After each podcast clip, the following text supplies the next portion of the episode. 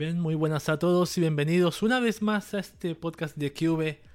Pero en temporada nueva, la temporada número siete. siete años, weón, voy haciendo esto. Y esta temporada siete, siete se llama Wakaba. Porque Wakaba es lo que digo cuando saludo en este stream. Y cuando me despidan de este stream voy a decir Wakaba. Con la mano izquierda, no con la derecha. siete años haciendo stream. Recordad que este podcast que yo he hecho, he hecho por, por bastante tiempo es un podcast que trata de, de los temas que me interesan a mí generalmente. Es un podcast informativo de tecnología, anime, internet, manga, Japón y una pizca de conspiranoia, paranoia para darle un toque esplendoroso y sabroso. Así como el meme ese viejo sabroso que dice, que lo dice el, el personaje de Dragon Ball. ¿Quién lo dice? El número dieciséis. No, diecisiete. Número diecisiete. Y dieciocho es la chica. Así, bienvenido a los que están viendo esto. No tengo muchos eslogan preparados porque no alcancé a hacerlo, pero sí tengo las noticias preparadas que voy a leer, que son uff, son una tonelada. Eso puedo relatarles, relatarles por mientras empieza esta cosita. Yo en verano, ya que siempre al inicio empiezo conversando un poco, yo dije tengo enero y febrero para comenzar a, a preparar este podcast, pero no, enero y febrero fueron, fueron eran tiempo suficiente para tiempo suficiente para para hacer esto, pero lamentablemente no lo hice. Ya la segunda semana de febrero ya estaba un poco nervioso por hacer esta cosa, el tema de, del podcast, la transmisión de Twitch, preparar este programa, el O B S que me ha salido complicadísimo. En Linux es muy complicado, weón, hacer transmisión por Twitch. Más que en, en Windows, creo yo. Y ahora, pues, una, una semana atrás, la semana pasada yo debería empecé a, mejor dicho, la semana pasada comencé a preparar esto para esa semana, pero se resultó para esta semana, o sea, me atrasé una semana. Me hubiese gustado haber partido el primero de el primero de ¿cómo se llama? el primero de no, el primero de marzo es día lunes, cae, sí, el día siete que fue el domingo pasado el podcast, pero como empezó, como ya mencioné, por culpa mía, una semana se atrasó, ya que estamos empezando ahora el primer capítulo del podcast de Q V temporada siete de Wakaba. Wakaba, ¿en qué nació? No sé por qué nació el Wakaba. Ah, ya me acuerdo, me acuerdo porque cuando yo hice, hacía, hago, mejor dicho hago, no voy a decir hacía porque Helfer igual está disponible. Me dijo él para acompañarme en la lectura de los calendarios, los charts. Y él se despedía de, del podcast cuando terminaba, decía, va que, va, va que va, algo así. Y yo lo interpreté como Wakaba. O sea, ahí nació el Wakaba. Y dije, ¿por qué no le ponemos, pensé, ¿por qué no le colocamos el nombre Wakaba al podcast no, del año, de este dos mil veintiuno, la temporada número siete? Sí, Wakaba. Siempre pongo un nombre de algún personaje de anime o de algún personaje importante del mundo de la tecnología o de internet.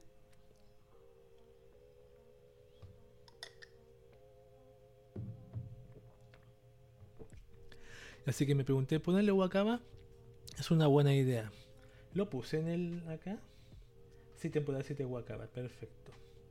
Bueno, ahora, lo que no sé hacer, ¿cómo hacer que la gente sepa que estoy en directo? Eso no lo sé hacer.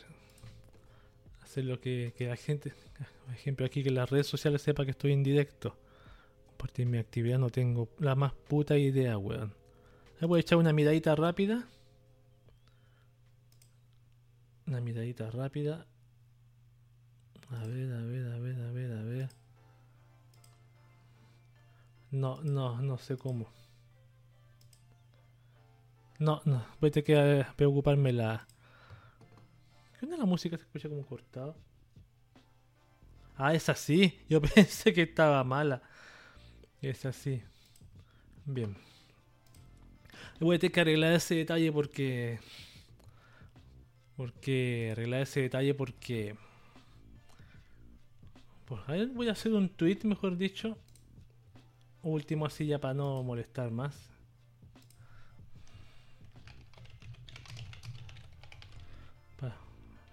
hago esto y comenzamos el podcast de con, de, con todo.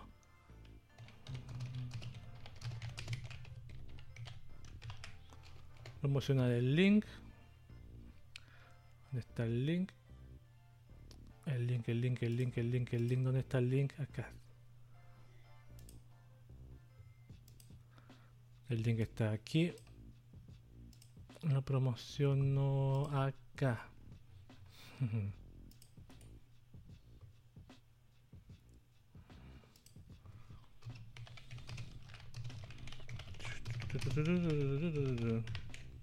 No, lo puse todo con mayúscula. Además está decir que este podcast no solamente se transmite en vivo por por por Twitch, sino que también a la vez lo voy a subir a Anchor, donde subo he subido la otra temporada del podcast de Q B.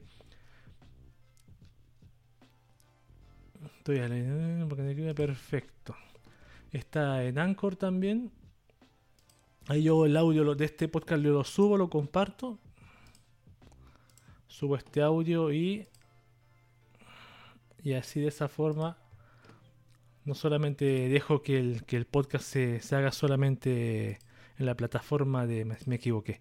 En la plataforma de, de Twitch exclusivamente, sino que sigo promocionándolo el audio en la plataforma de... de ¿Cómo se llama? La plataforma de... de, de Anchor, por ejemplo. O sea, yo no voy a renunciar a hacer podcast en...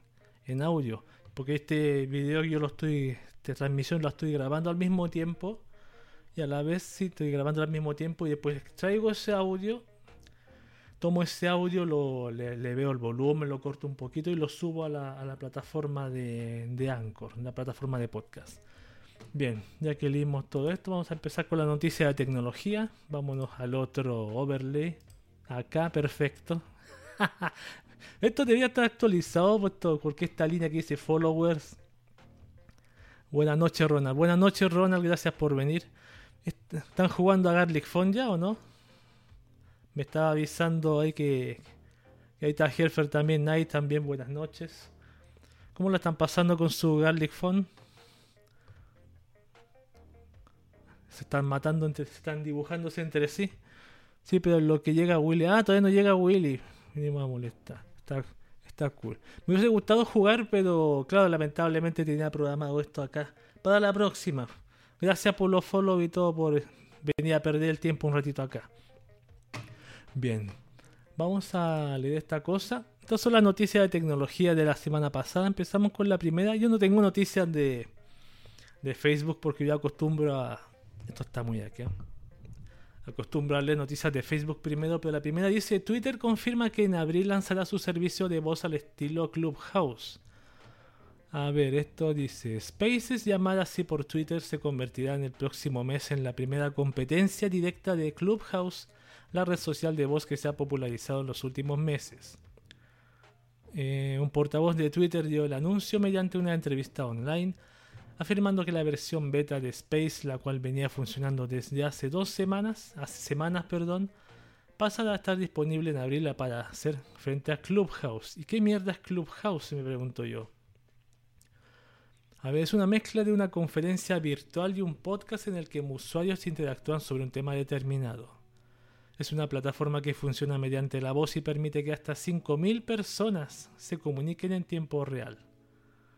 Empresarios conocidos como Elon Musk fueron entrevistados. Ya. La cuestión de Clubhouse es que solo se encuentra disponible para iOS por ahora, pero Twitter quiere, quiere hacerlo para Android también y iOS. Se están implementando las salas de audios para un grupo pequeño con el objetivo de aprender y recopilar comentarios. En Space podrán unirse usuarios de iOS, pero por ahora solo un grupo pequeño de usuarios seleccionados podrían crear una sala. ¿Ah? Todavía no está disponible, pero... pero es una herramienta que... ¿Cómo puede ser esto? Yo había leído, la, no sé si fue en el podcast del año pasado, que este, que o fue en vacaciones, no recuerdo, que Twitter quería hacer esta cosa. Ahora es que se le fue a la basura esta herramienta que tenía de... ¿cómo se llama? De, de video, Periscope. Wow. Y otra más de Twitter que tengo acá dice: Twitter trabaja en una nueva actualización de TweetDeck. Actualmente Twitter se ha propuesto trabajar en mejorar y potenciar en diferentes aspectos la herramienta, la cual sirve para que las empresas puedan gestionar de manera más sencilla y eficiente sus cuentas. Los desarrolladores de la plataforma buscan recuperar la confianza de los usuarios para ayudarlos a involucrarse en un nuevo modelo de negocios.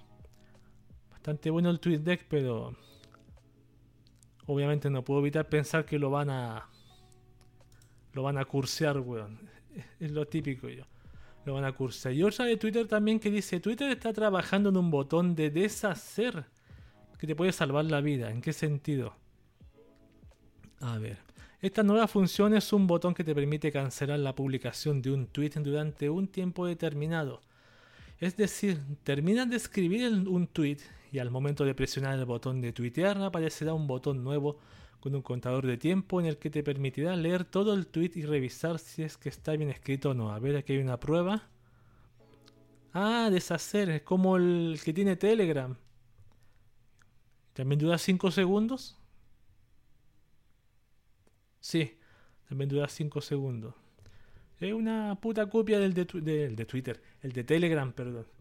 Es una puta copia del de Telegram, weón. Ah, a propósito... No, no, no yo tenía que haberle dicho esto al, al Ronald antes. Ahora puedes lanzar emoticonos hasta veinte, sí, ya no te va a banear el, el bot. Ya lo arreglé. Ya lo arreglé. Eso sí, los insultos igualmente los lo toma. Vamos con otra noticia ya de Disney+. Superó los cien millones de suscriptores, un nuevo hito. Este es un titular. Disney+ ha apoyado los éxitos de The Mandalorian, Soul y WandaVision, y la expansión por Latinoamérica superó la cifra en enero de dos mil veintiuno. Otra noticia también, John McAfee. Vamos, bueno, maldición, yo veo esa imagen, no sé si es un drogadicto, weón. Mira, maldición. Luce acabadísimo. John McAfee es imputado por fraude con criptomonedas. ¿Pero por qué? A ver. De acuerdo con un reporte de Sky News, estos delitos presentados ante la Fiscalía de Nueva York serían con relación a un asunto de criptomonedas donde múltiples inversores se habían visto afectados entre los años de dos mil diecisiete a dos mil dieciocho. Yo había leído esta noticia que tenía que ver con las criptomonedas, pero nunca supe qué pasó. Ah, pero ya es imputado. Ah, ya, ya, no sé si imputado significa que ya lo declararon, por fin dijeron, lo declararon culpable. A ver. Con los cargos que presenta McAfee Watson junior podrían pasar de cinco a veinte años en prisión por cada acusación comprobada. Ah, todavía no son culpables, porque dice podrían pasar. Aún no los, no los castigan. Bueno. Apple lanzaría lentes de contacto A R inteligentes. ¿Qué está haciendo Apple?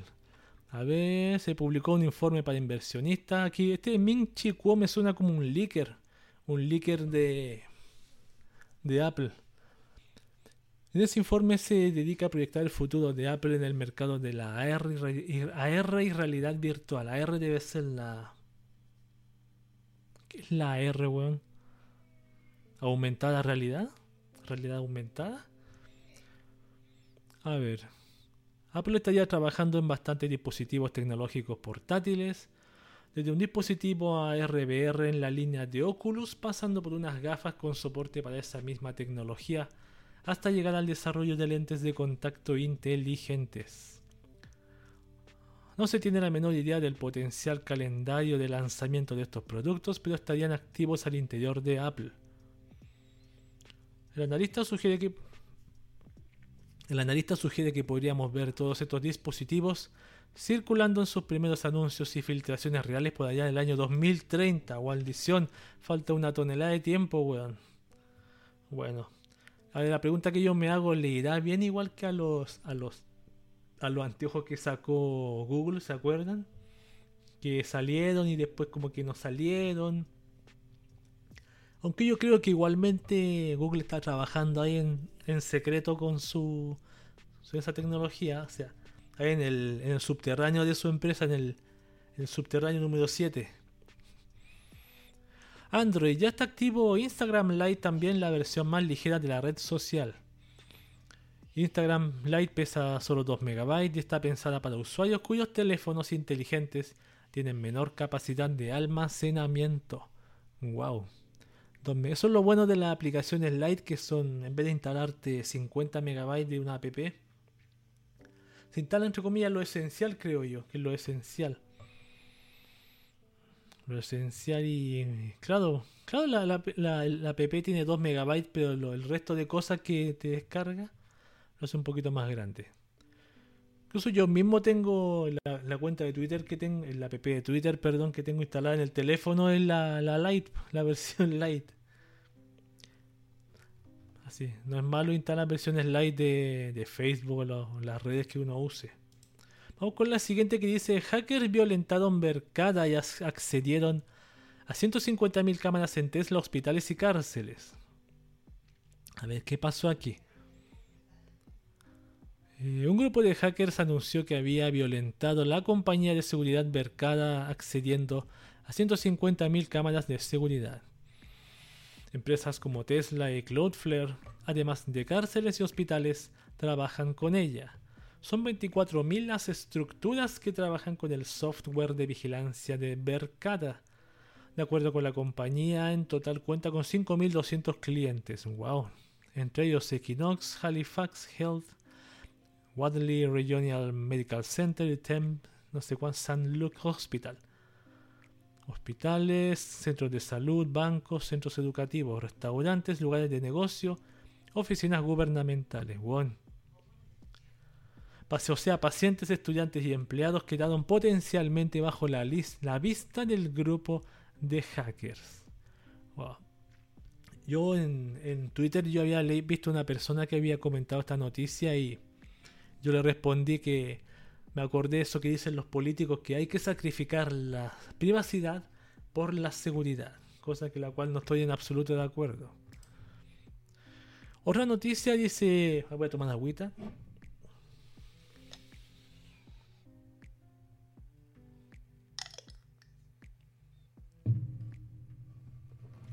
Voy a dejarla aquí mejor. No se ve. Ah, no, no, no se ve. Otra noticia dice: Xiaomi tendría el desarrollo, en desarrollo el cargador más potente del mercado y llegaría en el segundo semestre de dos mil veintiuno. A ver. A ver, la filtración de esta información fue realizada por Digital Chat Station en la plataforma de Weibo. Además llegará supuestamente al Xiaomi Mi once Ultra. Este celular tiene fecha de salida para la segunda mitad de este año. A ver... Yo quiero ver el cargador, porque aquí hablan del Xiaomi. En caso de que el Xiaomi Mi once Ultra llegue con cargador de doscientos watts, superaría al Mi diez Ultra. Ah, doscientos watts. A ver, doscientos watts de carga. Lo vas a tener muy rápido. No sé, en teoría se podría ser muy rápido, dice. Recientes reportes que se filtran desde China indican que Xiaomi trabaja en un cargador que alcanzaría los doscientos watts. En caso de que finalmente sea lanzado, representaría la carga más rápida del mercado. doscientos watts, weón. ¿Cuánto se demoraría en cargar un teléfono? Entonces, dependiendo claramente de la de la, la cantidad de mil amperios que tenga el, la batería de ese teléfono. Porque si tiene veinte, se va a demorar las mismas dos horas que siempre, aunque tenga doscientos watts, creo yo. Noticia de Microsoft, ¿está en la penúltima? Ah, no, sí quedan como cuatro más. La noticia dice: Microsoft sabía del fallo usado por Hafnium para hackear correos por Exchange desde enero. Esto no lo... Noticia no, no, no tengo idea. Durante la última semana hemos sido testigos de un mega hackeo masivo a Exchange que se le ha salido de control a Microsoft, todo por culpa aparente del grupo de hackers chinos Hafnium. Todo comenzó de manera casual como una advertencia y recomendación de instalación de parches por parte de la compañía de software. Pero conforme ha ido avanzando esta trama, descubrimos que en realidad miles de instituciones habrían sido comprometidas. Sin embargo, lo más delicado de todo es que al parecer Microsoft sabía sobre este problema desde enero de dos mil veintiuno y no había dicho nada, ni he hecho nada. Wow. ¿Por qué me suena tan típico esto? El servicio de correo electrónico de Microsoft fue el objetivo principal de este ataque y cuando la empresa lo reconoció, lo primero que hizo fue señalar a Hafnium como responsable de todo.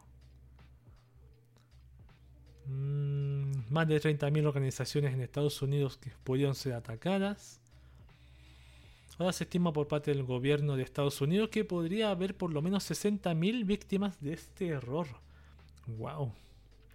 Claro, los hackers son una cosa, pero que tu sistema no esté preparado para, para evitar la intrusión de un hacker tan fácilmente. Considerando que, que no es fácil hackear un sistema operativo como Microsoft. Considerando, porque difíciles no son. ¿Qué pasó? Algo pasó con la pantalla. Vamos con la siguiente noticia. Dice, WhatsApp trabajaría en mensajes efímeros de veinticuatro horas de duración.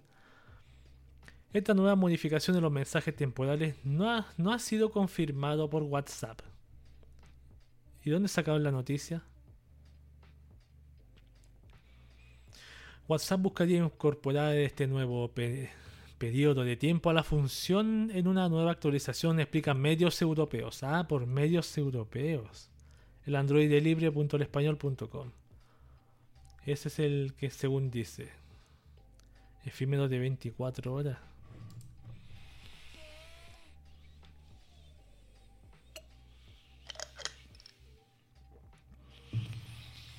Vamos con la siguiente que dice: Microsoft mata hoy por fin a su navegador original Edge. Ah, se murió. Como dice el, el, el meme. A ver.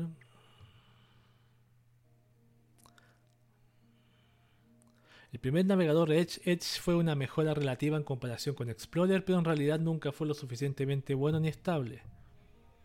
Por fortuna, Microsoft entró en razón, decidió prácticamente empezar desde cero y adoptar la plataforma abierta de Chromium, en la que se basa Firefox. ¿Firefox se basa en Chromium?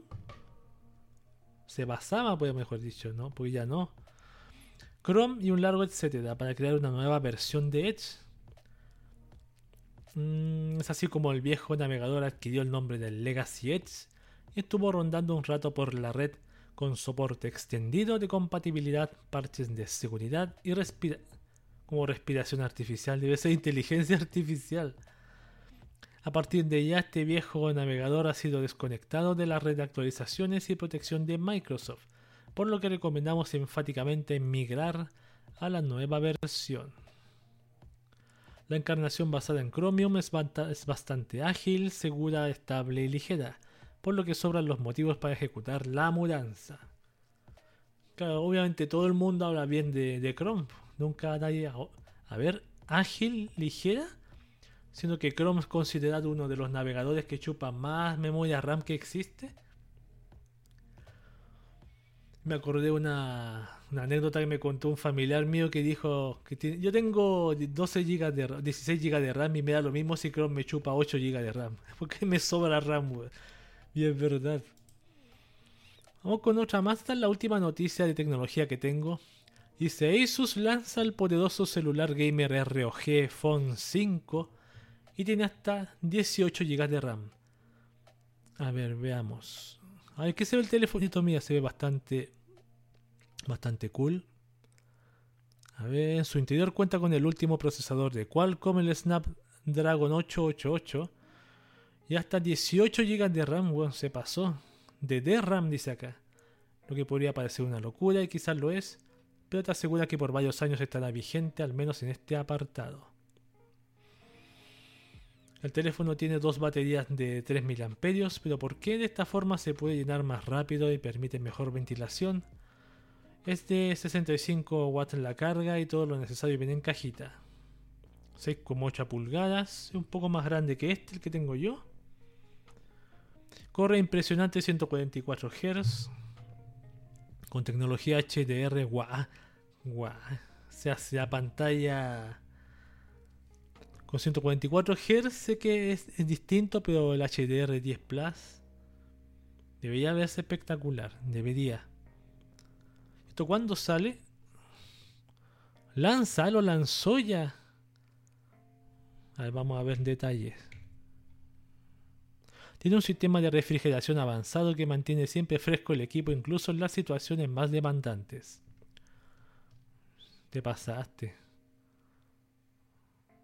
Mm, setecientos noventa y nueve euros es el desde. mil trescientos noventa y nueve euros con la versión Ultimate. Tiene botones traseros. Ah, te está hecho para gente que juega. Está hecho para gamers. Claro, si llega a Latinoamérica va a costar el triple, me imagino yo. Es lo más obvio. Yo jamás, yo pienso que... Yo jamás tendría un teléfono como este, porque no necesito un teléfono como este. dieciocho gigas de RAM. Este teléfono que tengo aquí, ¿cuántos gigas de RAM tiene? No me acuerdo, lamentablemente. ¿seis? ¿ocho? Este es el... El Redmi Note siete. Bastante bueno, bastante útil. Y lo, me sobra. Me sobra utilidad para lo que necesito. Pues yo no juego videojuegos en el teléfono ya. Y lo tengo más para navegación. Para. Generalmente navegación, nada más que eso. Navegación y. Para redes sociales. Para redes sociales. Para WhatsApp, generalmente para Telegram. Eso es lo único que uso el teléfono. Y llamadas por telefónica de vez en cuando, muy raras. Muy raras llamadas telefónicas. Y esas han sido las noticias de tecnología. Aquí terminaron. Voy a darme un pequeño descansito de unos minutos. No se ve la botella. No, si sí se ve. Ah, no, no se ve. Para pasar después a las noticias que vienen, son las noticias interesantes. Las noticias interesantes son noticias que tienen que ver con tecnología. Pero son curiosas, son divertidas, son, son así como noticias what the fuck. O son noticias que no, no son muy comunes, son como curiosas o graciosas. Por ejemplo, aquí está la primera. Vamos a leer al tiro la primera noticia interesante. La primera dice: YouTube, figura de un F T de la chica de Lo-Fi saldrá a la venta. A ver. Si eres fanático de esta pequeña pero ya emblemática animación de los personajes que aparecen en ella, decide el gato que mira por la ventana y la chica que nunca deja de hacer la tarea, entonces seguramente te encantará saber que dentro de poco podrás tenerlos en tu habitación en forma de una figura coleccionable. Así como lo lees, se pondrá a la venta una figura de colección de un pie de alto basada en la animación en loop de esta transmisión de música tranquila que volvió famosa al canal de YouTube de Chiller Co. A ver. La figura saldrá muy pronto. Muy pronto a la venta. Tanto así que no tendremos que esperar ni siquiera un mes antes de poder tenerla en nuestras manos, pues el dos de abril esta se encontrará disponible en un precio de ciento veinte dólares.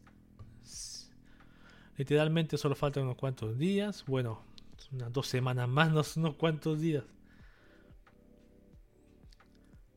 El problema con esta figura, dice, es que tal vez tengas que gastar dinero extra si es que quieres conseguirla, pues solamente se hacen envíos a Estados Unidos y Canadá, territorios de la Unión Europea, Reino Unido y Australia.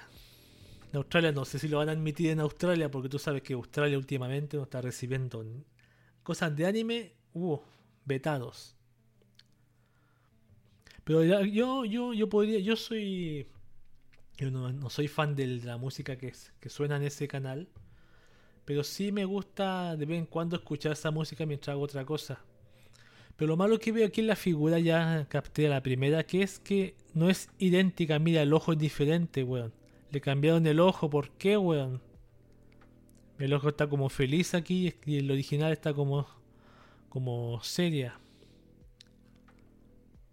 ¿Por qué le cambiaron el ojo, weón? Sale el bicho de mierda. Bendiciones, un bicho en mi pantalla. Sí, pues si no tuviera ese ojo cambiado, yo no, no estoy diciendo que me la voy a comprar, pero si no tuviera ese ojo cambiado sería genial, pues sería, porque lo demás que estoy viendo aquí es bastante idéntica. Es bastante idéntica, excepto, como digo yo, por el ojo. Vamos con la última noticia interesante que tengo aquí. Un iPhone once sobrevivió seis meses en el fondo de un lago y tenemos un video para probarlo. Esto lo voy a ver. A ver, ¿dónde está el video? El puto video, aquí está, está en pausa. ¿Cuánto dura el video? seis minutos. A ver, Clay Hiddle Heikenberg son buzos conservacionistas en Canadá. Se dedican a limpiar la basura de los lagos, hallando a veces varios objetos curiosos. ¿Qué es lo más extraño que encontraron recientemente? Un iPhone once. Con extrañeza, Clay vio el teléfono, lo limpió y la cargó. Todavía encendía. Al revisar los datos, consiguió quién era el dueño del aparato y le escribió. Fateme Gotsi de Vancouver había dejado caer su iPhone once accidentalmente durante su, una visita al lago Harrison en Columbia Británica. Esto ocurrió hace casi seis meses. ¿Me vas a decir que estuvo ese teléfono seis meses en el agua? Esto me suena como a publicidad pagada de, de iPhone. Del teléfono solo no funcionaban el micrófono y el altavoz. El resto se encontraba en un gran estado. Ah, sí, te creo, te la compro. Apple garantiza que su teléfono inteligente puede estar en una profundidad máxima de dos metros y solo por treinta minutos. Así que el iPhone once de Gotsi claramente superó la garantía. Ahí vamos a ver el video, yo quiero ver el video. El video en donde recogen el iPhone. A ver, veamos el videito. Están sacando cachureos. Oh, la cámara, aún que genial. Encendedores. Voy a pasar. Ahí está el iPhone. Ay, para, para. ¿Pero cómo lo encontró? No, no sé. Me suena muy falso. ¿Por qué me suena? Me suena falso. ¿Sabes por qué me suena falso? Porque cualquier persona que mira ahí no, encuent- no ve nada. No ve un teléfono. Entonces, ¿cómo sabe la persona que justo ahí estaba el teléfono? Que no se ve, mire, de nuevo. No se ve, mire. A ver, voy a mostrar el lugar. Mire, en ese lugar, ¿tú ves un teléfono móvil? Yo no veo absolutamente nada. Para la gente que escucha esto en audio, es como un fondo marino lleno de ladrillos, piedra y, y tierra. Entonces todo es como café, pero que justo hoy lo agarre este, el teléfono, no. Me hace una publicidad, lo siento mucho. No, no, no, no, no, no, no, no, no, no. Claro, puede ser también que esta persona esté, como dice él, él dijo aquí una frase, hago esto por diversión, que esté acostumbrado a, a ver un objeto de una forma más o menos curiosa y lo saque y lo, y lo recoja, y generalmente, y generalmente sean Sean cosas, como dicen ahí, anteojos, lentes de sol. Eh, ¿Qué otra cosa más puede ser? Prendas de vestir. El teléfono. Sí, puede ser. Ya. Basta, no quiero ver más este video. No me suena muy... Muy... muy. Ahí voy a dejarlo puesto un ratito aquí. No me suena muy... Muy honesto. Esas han sido las noticias de... De, de no, estas noticias interesantes que salieron ahora. Y después, un rato más, pasamos unos minutos, pasamos a las noticias que son de anime, weón. Que tengo, wow, una tonelada, weón.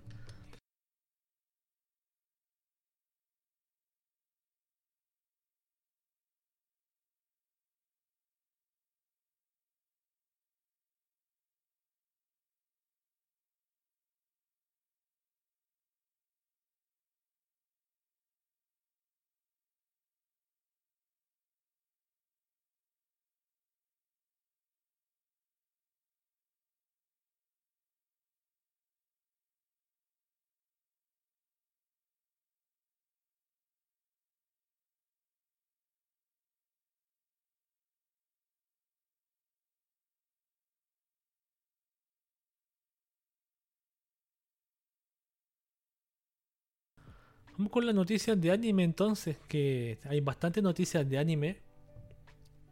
Como yo no he estado viendo las noticias de anime, que en enero y febrero solo he visto un pequeño puñadito de noticias, hoy he juntado bastantes noticias de las que estrenos que se vienen para la nueva temporada que empieza en abril.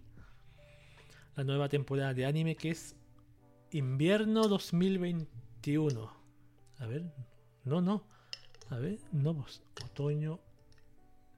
Es primavera, estoy seguro. Primavera dos mil veintiuno.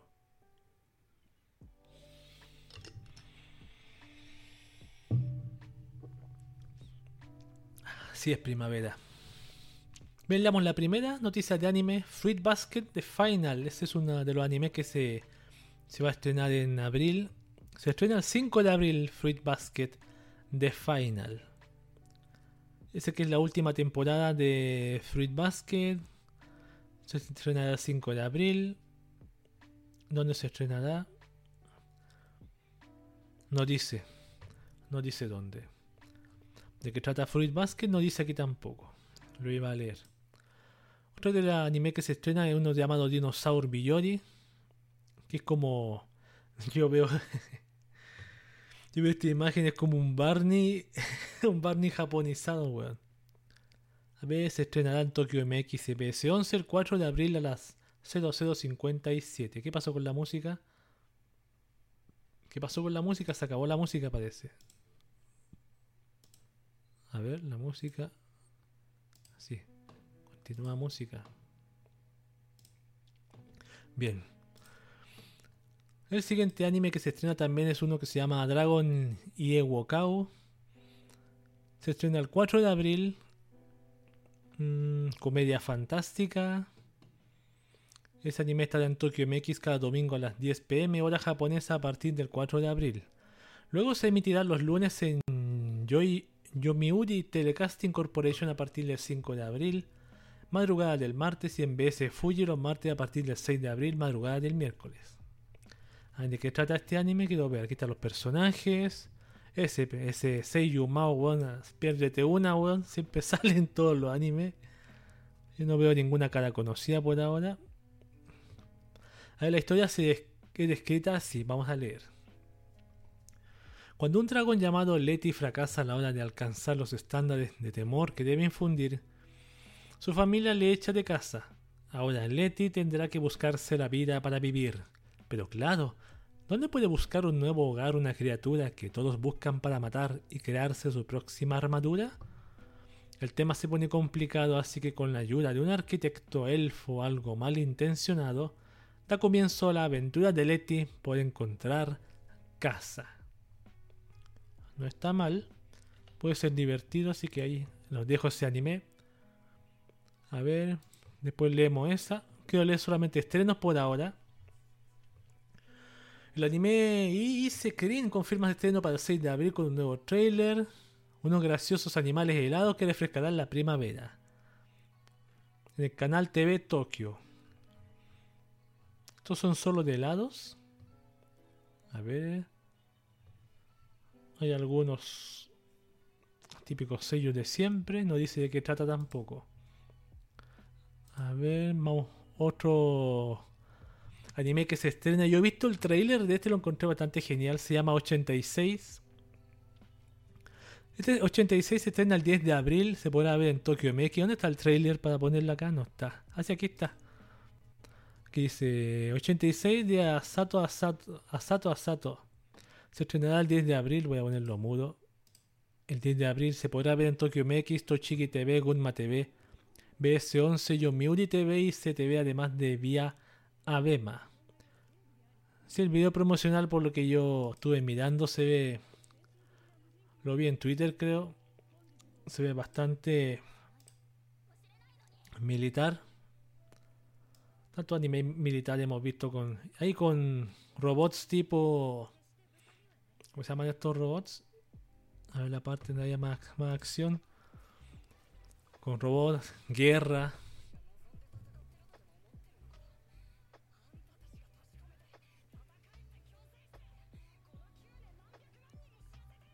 Se ve genial, weón. Pero esto es un... Yo pensé que era una película, pero es un anime, una serie. es una serie ochenta y seis, y además el nombre no es muy... No es que no, me, me entusiasme mucho también. Aquí está la portada. Se ve muy genial. Wow, que es genial hacer un dibujo así, weón. Bueno. Y un montón de, de sellos ahí adentro metidos. ¿De qué trata? Aquí voy a quitar la historia de qué trata. Dice: la República de San Mongolia está siendo atacada por sus vecinos del imperio. Al margen de los ochenta y cinco distritos de la República hay uno adicional que técnicamente no existe, el distrito ochenta y seis, donde hombres y mujeres luchan sin descanso. Zen está al mando de un grupo de, un, de terroristas suicidas, mientras que Elena se encarga de comandar un escuadrón siempre bien resguardada en la retaguardia. Ambos entablarán una dramática lucha. Asato lanzaba la serie de novelas en abril de dos mil diecisiete, contando con ilustraciones de Shirabi, mientras que el diseño de Mechanicals. No, se ve bien, weón, se ve bien. Otras imágenes aquí. Uh-huh. Se ve bien, weón. Yo vi ese video y dije, wow, dije, esta película se ve muy genial, pero no era una película, era una serie, weón. Genial que una serie se vea así, weón.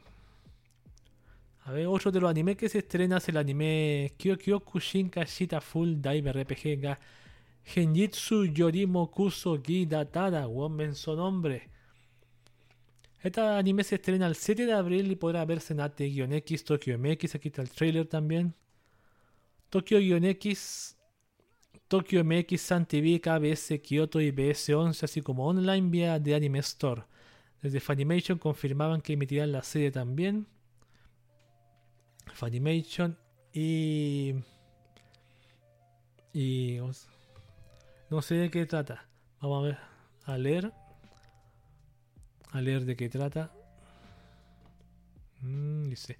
La historia que nos traslada a finales del siglo veintiuno, donde el estudiante del instituto Hiroyuki comienza a jugar a un R P G de realidad virtual de inmersión completa, entre comillas, llamado Kiwame Quest, el cual se promociona como la real, más real que la vida misma, diciendo que tiene unos gráficos impresionantes, un comportamiento hiperrealista de los N P Cs y que incluso se puede sentir el viento en la cara y el aroma de los escenarios. ¡Wow! Por desgracia, cuando Yuki comienza a jugar el juego ya apenas tiene jugadores, y es que tras la masiva afluencia general de los mismos, estos decidieron que el juego era demasiado realista, las misiones eran casi imposibles de superar, y es que los jugadores deben poder completarlas gracias a su forma física, casi como si fuera el mundo real. Yo me imagino de ese, por ejemplo, escalar una montaña, me imagino cosas así. Sigo leyendo. Los jugadores sentían dolor cuando los golpeaban y tardaban días en sanarse por completo. Teniendo en cuenta que la única recompensa es la satisfacción de haber cumplido los objetivos que les pedían, el juego era poco apto para entretenerse sin más, pero Hiro jura y perjura que superará el juego más realista y estresante que existe. Mm. Esta imagen es como el típico Aten, weón. Eh, que, no, a ver, si es un juego que es tan realista como la realidad, entonces no, no se va a notar mucho, weón. No sé, no sé, weón. A ver, los cortos Shotomatsu-san White Day nos dejan un nuevo tráiler. Estos estrenan, estos cortos debutarán del trece al quince de marzo en D T V a ritmo de un nuevo episodio diario, siendo la versión White Day de los tres episodios de San Valentín que se estrenaron del trece al quince de febrero. Ahí está, los Matsu siguen estrenándose. Otro de los animes que se tiene estreno para la nueva temporada es uno que se llama Shinkansen Genkei Robo Shinkarion Z. Esto se estrena el nueve de abril. ¿Este es el de los trenes? Ah, claro, sí, el de los trenes. Por Shinkansen. Claro, exactamente. Bien. Vamos por el siguiente estreno. Ah, esto lo leo después. Este también se estrena, un anime que se llama The Saints Magic Power is Omnipotent. Esto se estrena el seis de abril. ¿De qué trata esto? seis de abril en A T X, Tokyo M X, M B S y B S once, llegando también a Hikari T V y D T V. ¿El anime de qué, de qué será de...? En el trailer podemos escuchar que se da el opening de la serie, de allá, las voces, Reina Abuela, jajaja, voces bastante conocidas. Perfecto, ¿y de qué trata? Dice, Sei es una oficinista de veinte años que acaba en otro mundo sin saber cómo. Por desgracia para ella, el ritual con el que la han invocado a ese mundo se usa para crear una santa capaz de acabar con la magia oscura, que trajo a dos personas en lugar de a una como debía ser, debía ser. Que todos prefieren a la otra chica en lugar de a Sei. A Sei le importa poco no ser la elegida, así que abandona el palacio y abre una tienda de pociones y productos de belleza, aprovechando sus nuevos poderes mágicos. El negocio va bien y Sei piensa que su nueva vida no está mal, hasta que su supuesta condición de santa regresa para fastidiarle todo. Es como un... un bueno, no se vio mucho en el, en el, en el trailer, pero ¿qué será? Esto será como una... no sé cómo se, definirlo, weón. Isekai con Slice of Life. Porque dramático tampoco no es. Voy a tomar un poquito de agua.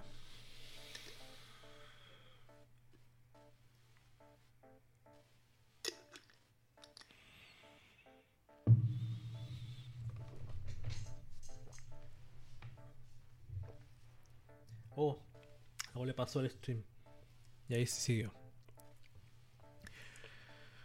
Sigamos leyendo estrenos. El anime Super Cube se prepara para arrancar los motores el siete de abril.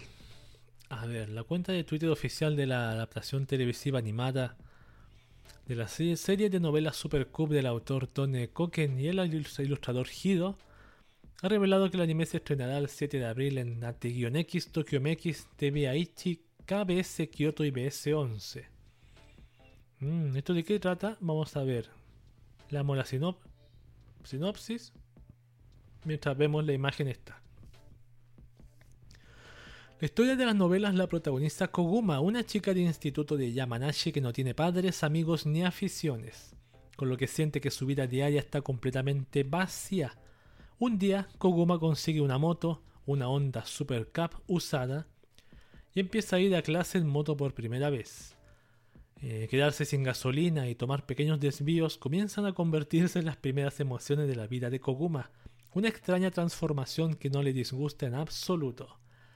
Esto hace además que una compañera de clase, Reiko, le hable y le comente que ella también va a clase en moto. Así, una Supercube hace que el mundo de una chica solitaria se vaya abriendo poco a poco y comience a hacer nuevas amistades. Suena como Slice of Life Configure. No sé por qué me recuerda a Non Non, ah, no, non, non Biyori, me recuerda a Judo Camp. Bueno, mira esta imagen que se ve genial. Bueno, a ver si la puedo ver. No, no se puede ver. Quería verla. A ver. ¿Se puede ver? No, no se puede ver. Se, se ve genial, weón. Malo que no se ve mucho, se distingue mucho la moto, la cap. Yo le decía cup. La moto y la, y la chica.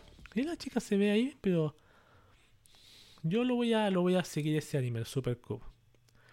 Otro de los animes que se estrena es Burning Kabaddi. Mm, a ver, se emitirá su primer episodio el día dos de abril en Tok- T V Tokio, T V Osaka, T V Aichi y Ate-X también. Es un anime, parece que de deportes. A ver. Vamos a ver de qué trata. El manga está protagonizado por Tatsuya Yoigoshi, estudiante de primer año de preparatoria que antiguamente solía ser el as de su equipo de fútbol, pero lo dejó porque aborrece los deportes. Cuando le invitan a formar parte del equipo de Kabaddi, su primera impresión es que quiere rechazarlo, pero tras ver cómo entrena el equipo se le despierta el interés. Ah, yo había leído este anime antes, pues lo había leído de qué trataba, pero no me acordaba de, de qué... No me acordaba... Lo había olvidado. Mensa ojera. Bro. Obviamente es un deporte inventado. El típico deporte inventado que inventa Japón, weón. Ahí está. Cuando se estrena esto, dos de abril. Creo que uno de los, de los primeros que se estrenan.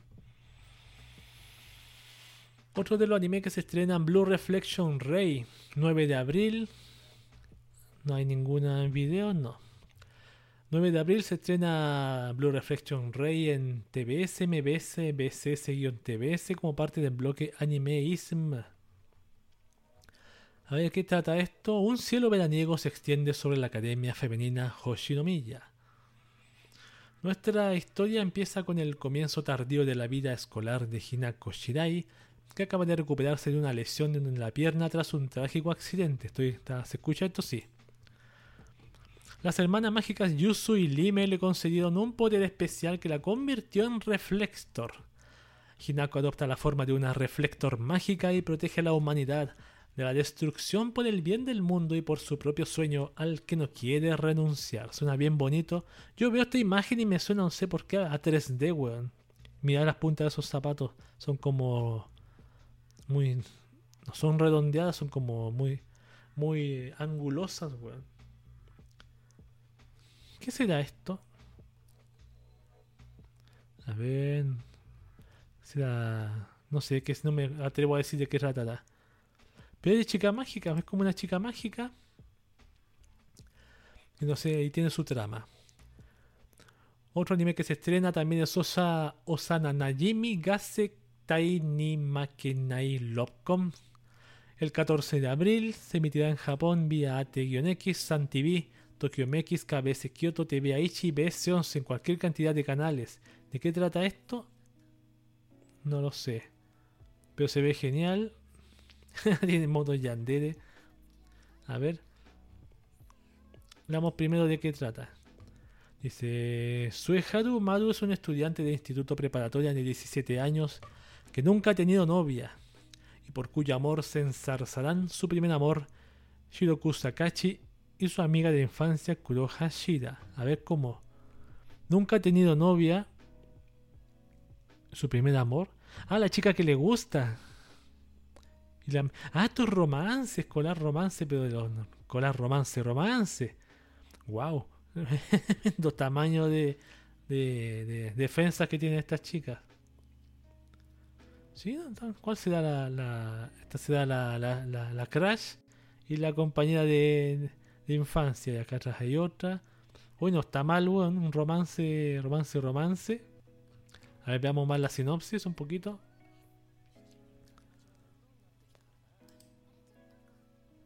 Se ve bonito.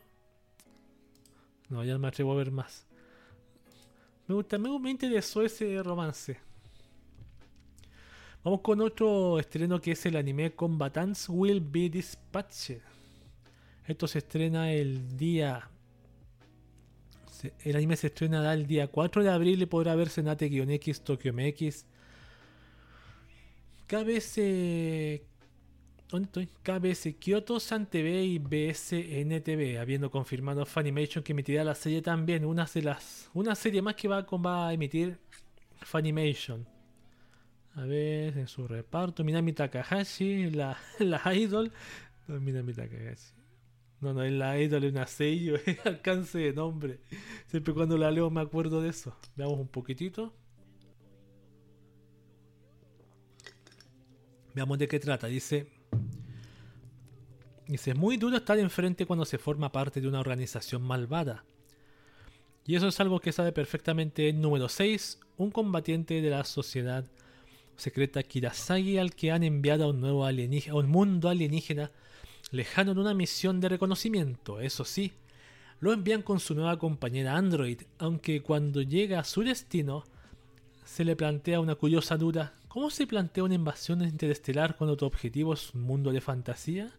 Ah, ¿verdad? Se ve como un mundo de fantasía la gente. Mira, está Elaina.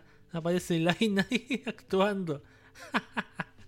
La misma actriz de Elaina, weón. Y se ve bastante cómico. Aquí está la portada. No está malo tampoco. Y el mundo de fantasía, Marte. Y Marte, mundo de fantasía. Ya. No está mal. Esto se estrena el cuatro de abril. Combatants Will Be Dispatched.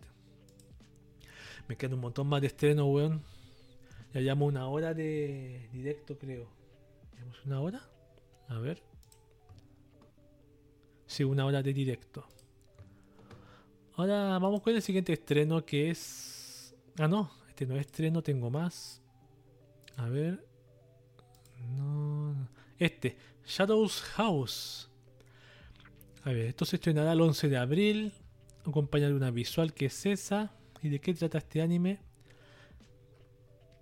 Dice, la historia del manga se desarrolla en una mansión de estilo occidental situada junto a un acantilado, donde reside la aristocrática familia Shadow, quienes carecen de rostro. Junto a ellos viven una serie de sirvientes que son una suerte de muñecas con vida que hacen las veces de sus rostros. La obra nos cuenta la vida de los habitantes de la mansión y nos va revelando sus misterios. Oh, vaya que curioso, weón. El anime se estrenará el once de abril en Tokyo M X, B S once, Gunma T V y Tochiki T V a las doce treinta a eme. O sea, doce treinta de la madrug- de la noche, de la madrugada. Y también se emitirá en B S, B S Asahi, Wow Wow y Fukushima T V.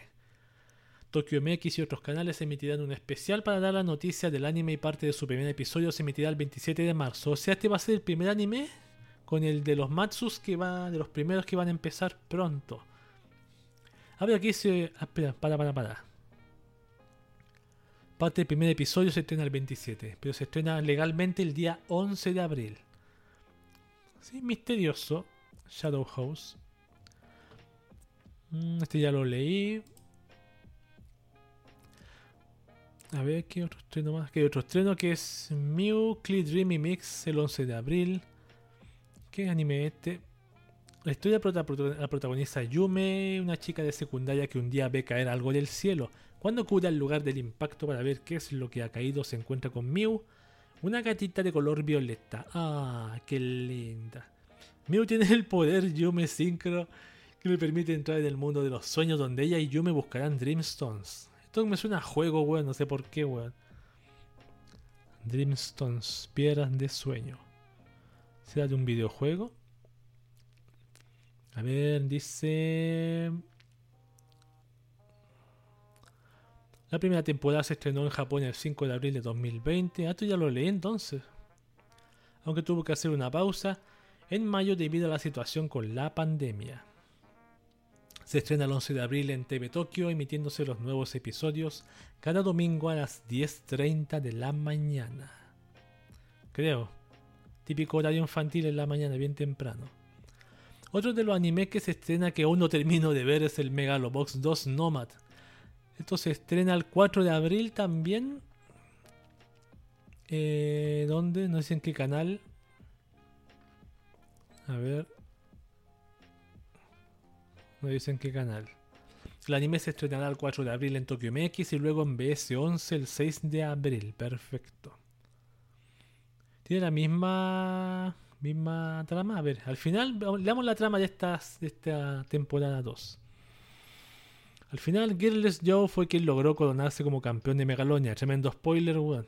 El primer torneo de Megalobox de la historia. Los fans de todo el mundo quedaron encandilados con el ascenso meteórico de Joe desde los rings ilegales a la cima en apenas tres meses, sin tan siquiera usar un gear. Siete años después, Gearless Joe ha vuelto a las peleas ilegales, ahora tiene más cicatrices y vuelve a portar su gear, pero se lo conoce únicamente como Nomad. Mmm, ya. Ahora, qué interesante como al final Gearless Joe no tuvo un gear, pues yo quedé en el capítulo ocho. Pero no he leído más. No he leído más que eso. Está interesantísimo. Vamos a hacerle una repetición. No quiero ver la sinopsis porque quizás me spoileé bastantes cosas. A ver qué más anime de este nos quedan para ver. Este, Kenichiro Matsuna. No. Hay un anime que se llama Bakuten. También se estrena. Esto se estrena el ocho de abril en el bloque Noitamina de Fuji T V. Dice, la historia se desarrolla en la ciudad de Iwanuma, en Miyagi, centrándose su historia en un equipo de gimnasia rítmica de instituto preparatoria. Shotaro Futaba es un joven que se quedó fascinado por la gimnasia tras conocerla cuando iba a tercer año de secundaria, así que decide unirse al equipo de gimnasia rítmica del instituto Shoshukan. Allí forma amistad con Ryoya Misato, quien ganó bastante fama como gimnasta en secundaria. ocho de abril, Bakuten, anime de gimnasia rítmica. Exacto. A ver... ¿Qué anime es este? Se estrena la segunda temporada de la adaptación televisiva animada del manga Welcome to Demon School Iruma-kun. A ver, Usamunishi. La serie se estrenará el diecisiete de abril a las diecisiete treinta y cinco. Hay otro anime más de estreno. Y este dice su sinopsis. Hiroma Shizuki, Hiroma Suzuki perdón, es un humano de catorce años que un día es arrastrado en contra de su voluntad al mundo de los demonios. Por si no tenía bastantes problemas con eso, su nuevo dueño y autodeclarado abuelo es el demonio director de su nueva escuela. Para poder sobrevivir en este nuevo mundo y en esta escuela, Hiroma tendrá que superar todo tipo de retos, como vencer en un duelo a un estudiante muy peligroso, una chica con ciertos problemillas de personalidad y todo tipo de seres terroríficos. Mm, esto es como un Rosario Vampiro, pero... ¿Qué dice Helfer Hiromachi? Go Go Hiromachi. Hiromachi. Dice, ¿qué anime será ese? Lamentablemente no, no te leí en el momento. Perdón. Hiromachi, ¿cuál será? No creo que sea el, el de Megalobox el que estás refiriéndote. Welcome to Demo School, Hiroma-kun. ¿Será un nuevo Rosario Vampiro? Claro, mientras no tenga ese echi tan malo, Hiroma-kun. Ah, debía, haber, debía haberlo pasado ya. Ah, este mismo, pues, Hiroma-kun. Maldición, estoy más despistado. Ah, perdón. Hace ya lo está, lo está, lo está shipeando, lo están shipeando ya en el chat. cinco de abril, no, no, perdón, diecisiete de abril a las... se estrena esto, Welcome to Demon School Hiroma-kun. Ojalá mientras no sea un Rosario Vampiro con Echi, ese Echi tan mediocre que tenía. No, pero igual Rosario Vampiro era un anime de Echi de época.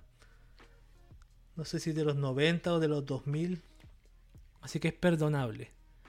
Pero yo no vería la segunda temporada de Rosario Vampiro. No quiero, no quiero verla.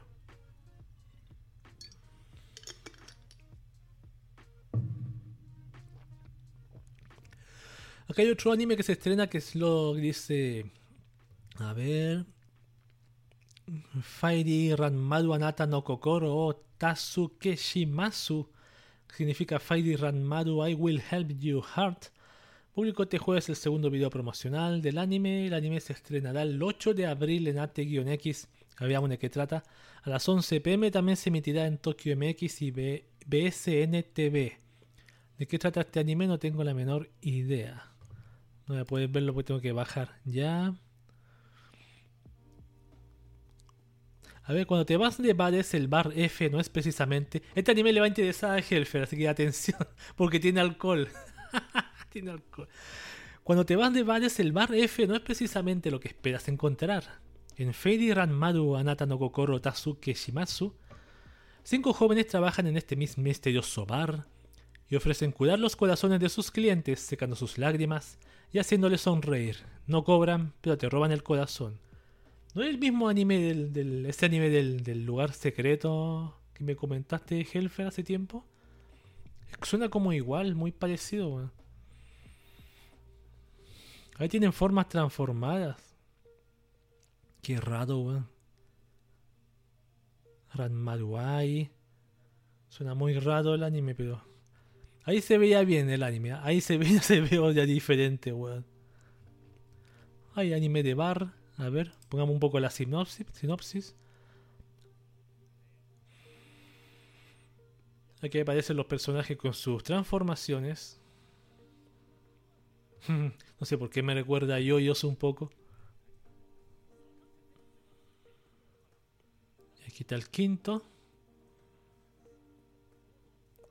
Ahí trabajan en una casita. Es como una casita acondicionada para hacer un bar. El código Q R, escanealo y te ganarás un trago gratis. ¿Qué mierda es eso? Como una mascota. Adelantemos un poquito, quiero ver alcohol. Quiero ver alcohol. Ah, pero no muestran alcohol, muestran cualquier otra cosa menos alcohol. No, no muestran alcohol ya, lo siento mucho. Lo siento mucho. Otro anime que se estrena. Ah, he leído montones, weón. once de abril es uno llamado Eden Zero. A las cero cincuenta y cinco N T V, cadenas afiliadas llegando a Occidente vía Netflix en algún punto de este año. Primero se estrena entonces en N T V y cadenas afiliadas el Eden Zero.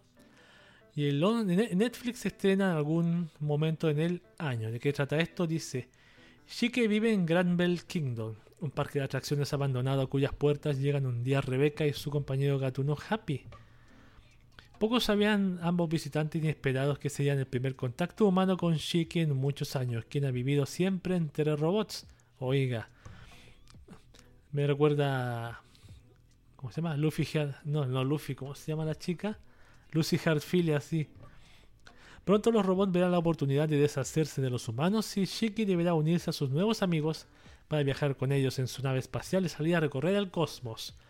O sea, si te gusta a ti las rubias de la rubia de Lucy Hartfield, tienes que verte esta cosa, weón. Porque la, la chica es casi idéntica. Y no solo idéntica, es bien carnosita, weón. Bien carnosita. Ya. Pone pausa, weón. Ahí sí, ya. Herencero, once de abril. Se ve divertido. No es malo el arte de este tipo, el Hiro Mashima.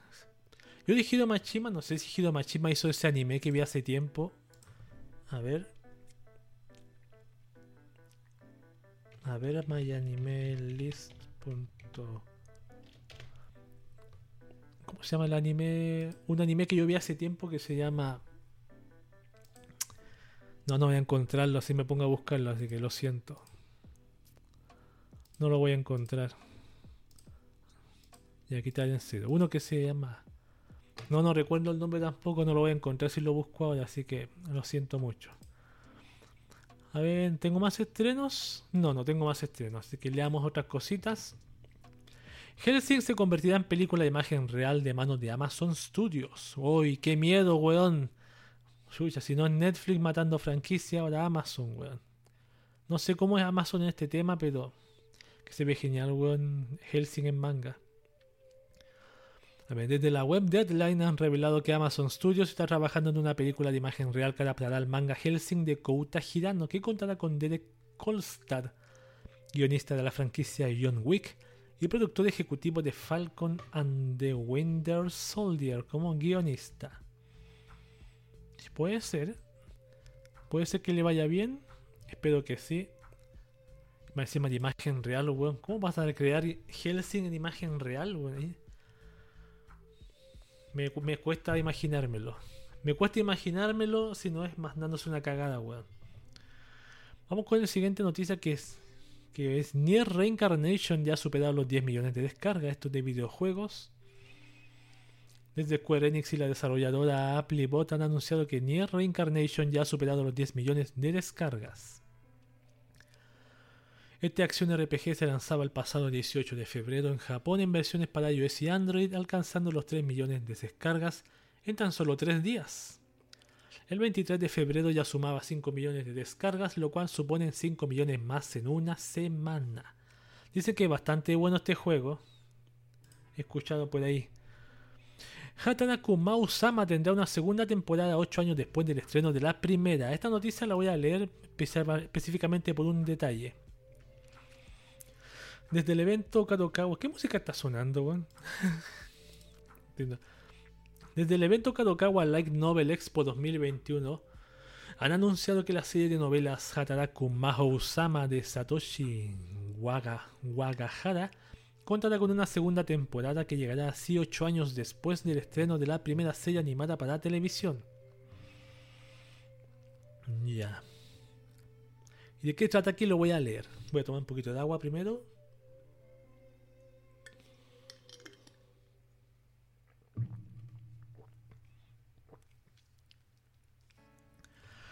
Dice, tras ser derrotado por la heroína Emilia, el rey demonio y su general se retiran hasta un universo paralelo y acaban en la Tokio moderna. Allí, sin la magia necesaria para regresar a casa, ambos toman identidades humanas y comienzan a vivir como personajes cualesquiera hasta que encuentran una solución a su situación. Para poder pagar las facturas, Satán encuentra trabajo en un local de una cadena de comida rápida. ¿Podrá su diabólicamente hacerlo ascender hasta mejores puestos en la empresa para saciar su sed de conquista? Ahora comentar el detalle de este. Yo este anime siempre he visto en los charts que lo recomiendan mucho como comedia. Como el anime de comedia. Si quieres ver un anime de comedia bueno, en los charts de Underground siempre he visto este. También conocido en inglés como... Ahí está el nombre en inglés por aquí. Eh, no está aquí. está el nombre en inglés acá. Es como Devil in the... como el demonio en la comida rápida. Yo tengo incluso este anime descargado, pero no lo he visto un poco, pero me pareció muy raro. Pero si es comedia, de- debería vérmelo algún día, antes de que salga la segunda temporada. Otra noticia, fallece Coco, responsables de mangas como Yusukuro Kyo no Hayakawa-san. A ver. Desde la editora japonesa East Press han revelado que Coco, responsable de mangas como Yusukuro Kyo no Hayakawa-san, falleció el pasado quince de enero debido a una enfermedad. Coco comentaba el siete de enero en Twitter que el pasado año había tenido que pasar por quirófano debido a un cáncer y que todavía seguía en tratamiento. El manga Élite Sosaka no Furachi na Ayamichi de Coco se quedará así inconcluso. Wow, qué pena. No me digas que ese anime que es ese que estamos viendo aquí ahora, que como parece que es un anime ya hoy, weón. Bueno, lamentable por Coco.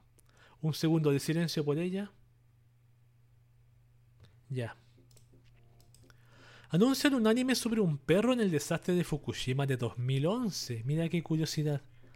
WoW Corporation anunció este lunes que está produciendo una película titulada Tongari Atama no Gonta dos puntos Futatsu no Namae Oikita Fukushima Hisai Inu no Monogatari, como la historia del perro que, mono, que Fukushima no sé qué más.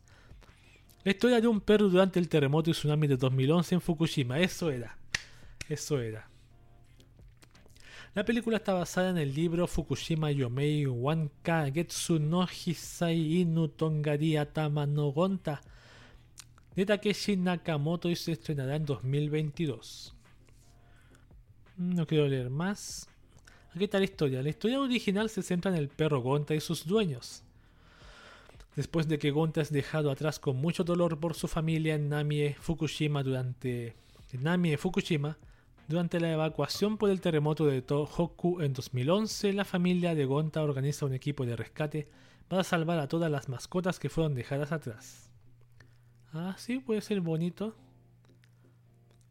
Se estrenará la película en dos mil veintidós, es una película más encima. Comic Market noventa y nueve se pospone de nuevo, la organización espera realizarlo el próximo invierno. El evento está planificado para el dos al cuatro de mayo. Estos eventos impresionantes de manga doujinshi.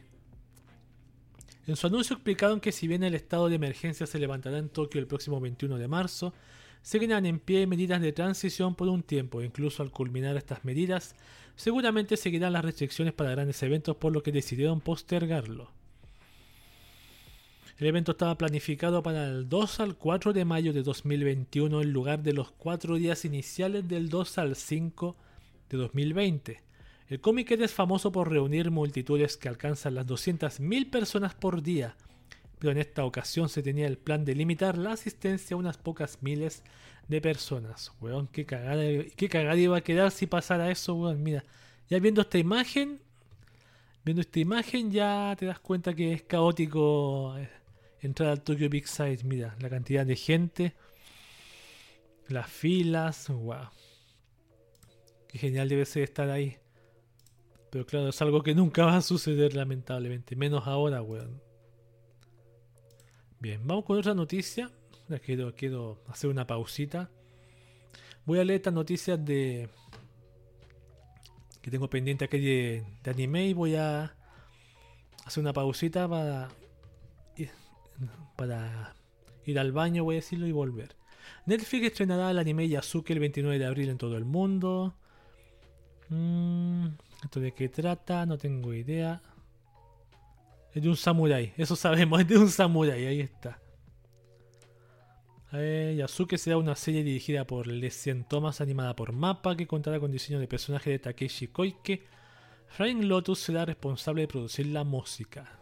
¿Mm? ¿Será bueno?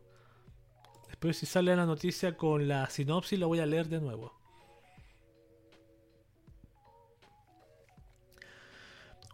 La última noticia es que Kyoto Animation recibe reconocimiento del gobierno por Violet Evergarden The Movie. Uh, así se reveló quiénes son los ganadores. Ayer se reveló quiénes son los ganadores de la tercera entrega anual de los Kyoto Digital Amusement Awards con el equipo de Tokyo Animation detrás de Violet Evergarden de Movie, ganando el premio mayor.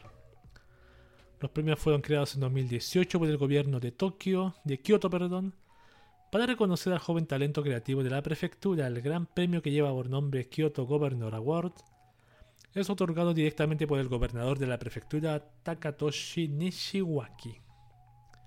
Bien, bien por Kyoto Animation ahí. Los Fénix que tienen que resucitar pronto. Ya están resucitando ya pronto.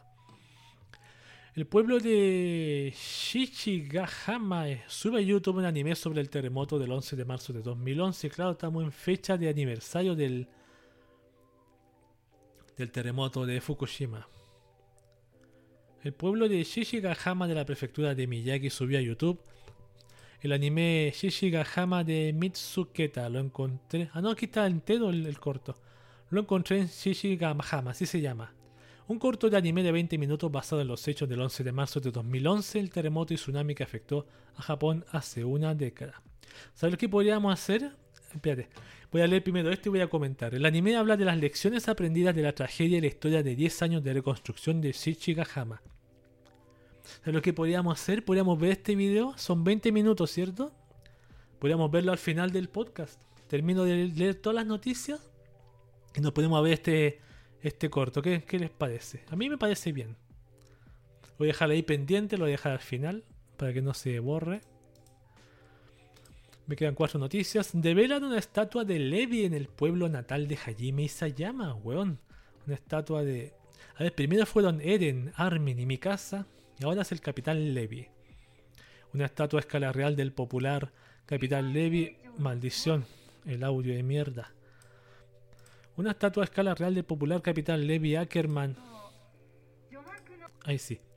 De Attack on Titan fue develada frente a la estación del tren de Hita en la ciudad de Hita, de la prefectura de Oita, el pueblo natal de Hajime Isayama. Aquí estamos viendo en el video un poco. Durante el acto que se llevó a cabo el pasado sábado, el mangaka comentó que él es el personaje más popular que ha apoyado a Attack on Titan todo el tiempo. Tengo una deuda con él, espero que esté satisfecho. Y claro, ahí se ve que le descubren la estatua. Wow, la estatua de un personaje de anime, weón. Eso es lo bueno de allá, que las cositas bonitas se cuidan, weón. Acá la, acá en, en... Ah, mira, aquí están las la otras estatuas, por la de Eren, la de Mikasa y no sé quién es el otro. ¿Quién es el otro? Armin, Armin.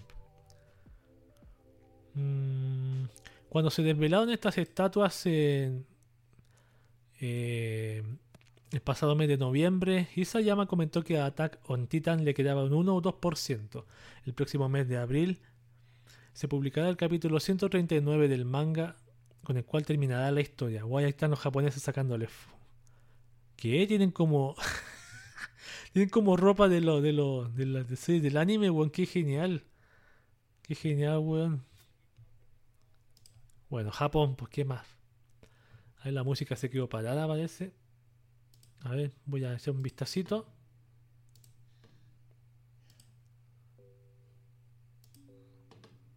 Ya. Yeah. Ahora sí. Ahora sí, perdón, estaba echando un vistacito. Ya. Yeah. Así con la estatua de Levi. ¿Cuándo van a hacer una estatua de... ¿De qué puede ser una estatua? Que un anime que me gusta a mí. De Love Live. ¿Te imaginas una estatua de Love Live? De las nueve chicas, ¿no? Wow, sería bonito, sería impresionante.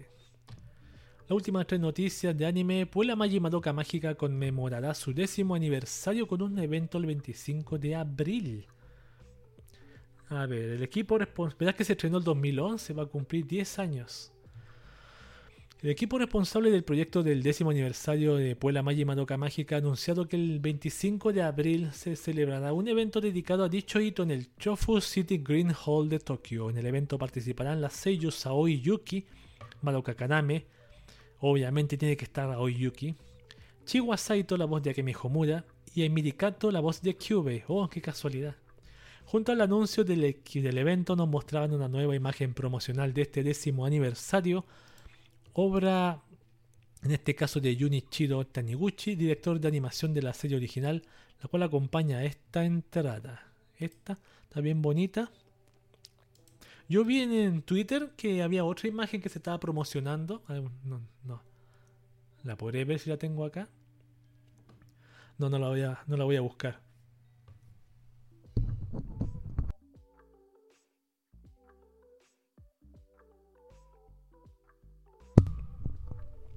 Perdón.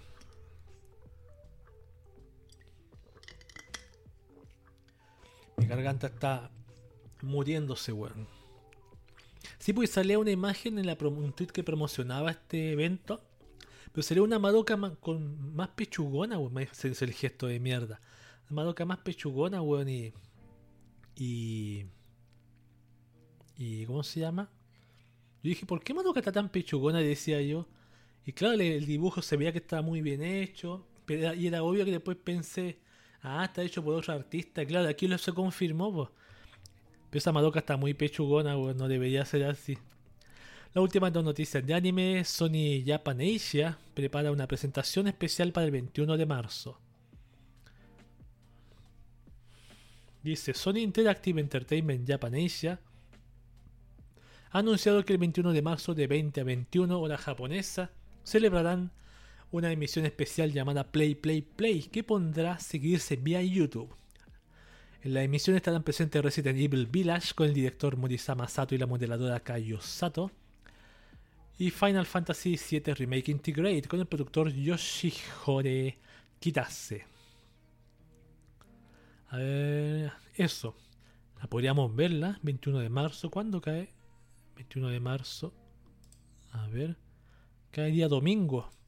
Hmm, de ocho a nueve de la mañana tendría que ser en Chile. No sé, no sé si la veré. Voy a dejarla aquí pendiente igualmente. Y la última noticia de anime, por fin. Square Enix celebrará el dieciocho de marzo un nuevo Square Enix Presents. Se presentará un nuevo juego de la serie Life is Strange. Desde Square Enix han anunciado que el próximo dieciocho de marzo a las diez P T diecinueve C E T celebrarán un nuevo Square Enix Presents, el primero del año y subtitulado Primavera dos mil veintiuno, que podrá verse vía sus canales de YouTube y Twitch y contará con una duración de unos cuarenta minutos. Este evento supondrá la presentación mundial del próximo título de la serie Life is Strange, el cual contará con un nuevo personaje protagonista que ostentará un nuevo poder. También se presenta, te mostrarán y darán datos de otros juegos ya anunciados y eventos: Outriders, Balan Wonderland, las celebraciones del vigésimo quinto aniversario de Tomb Raider, Marvel's Avengers, Just Cause Mobile, un nuevo juego para dispositivos móviles de Square Enix Montreal, un vistazo a los juegos de Taito, compañía hermana de Square Enix también. Y esas han sido todas las noticias de anime de esta oportunidad. Y después vamos a continuar con la sección, ya que terminó las noticias de anime. Vamos, voy a hacer una pausita de unos cinco minutos y volveré, o, o menos, y volveré con, con las noticias de Japón como te adoro. Aquí hay de todo, aquí hay noticias de, de cosas de Japón, de idols, de, de VTubers, de todo tipo de cosas. Así que voy a ir a, al bañito un ratito, voy a apagar esto y vuelvo en unos minutitos más. Voy a dejar la pantalla así mismo como está. Voy a dejar la pantalla puesta y vuelvo.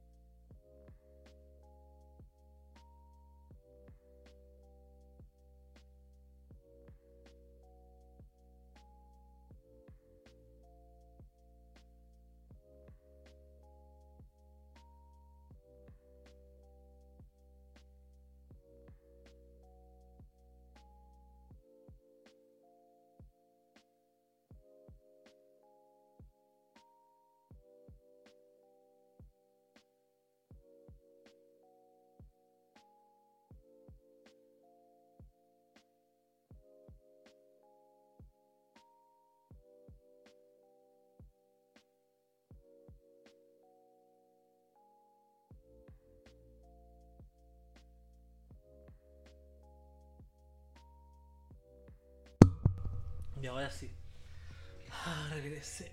Ah, se me olvidó haber puesto. Oh, se está acabando la batería de esta cosa. Se me olvidó haber puesto. Se está acabando la batería de mi monitor. Mi monitor, weón. Ahí sí. No, es un notebook que tengo ahí de monitor. Es el segundo monitor. ¿Seguimos emitiendo o no se cortó esta mierda? No, seguimos transmitiendo. Bien. Quedan las noticias de anime y terminamos. Hiroma-kun, Helfer le gustó Hiroma-kun. Vamos a rematar este podcast número uno de Podcast de Cube con las noticias de Japón. Como te adoro, weón. De allá en el país del sol naciente, Japón, que nos gusta muchísimo. Excepto por algunas cositas. Yo no leí noticias que sean más, más, más trágicas, no leí. Por ahora son noticias un poco más relajadas. Voy a leer la primera que dice: continúa el cierre de tiendas en Akihabara por el covid diecinueve. A través de su portal oficial, la división de la cadena japonesa de librerías Tora Nohana en el distrito de Akihabara anunció el cierre definitivo de una de sus sucursales. De hecho, este es el segundo establecimiento que es cerrado por la compañía durante esta pandemia. Mm. Horrible, weón, que estén cerrando las cosas, weón. ¿Qué es esto? Ah, librería. Sí, pues librería, y ahí venden mangas y... oh, malísimo, weón. A ver.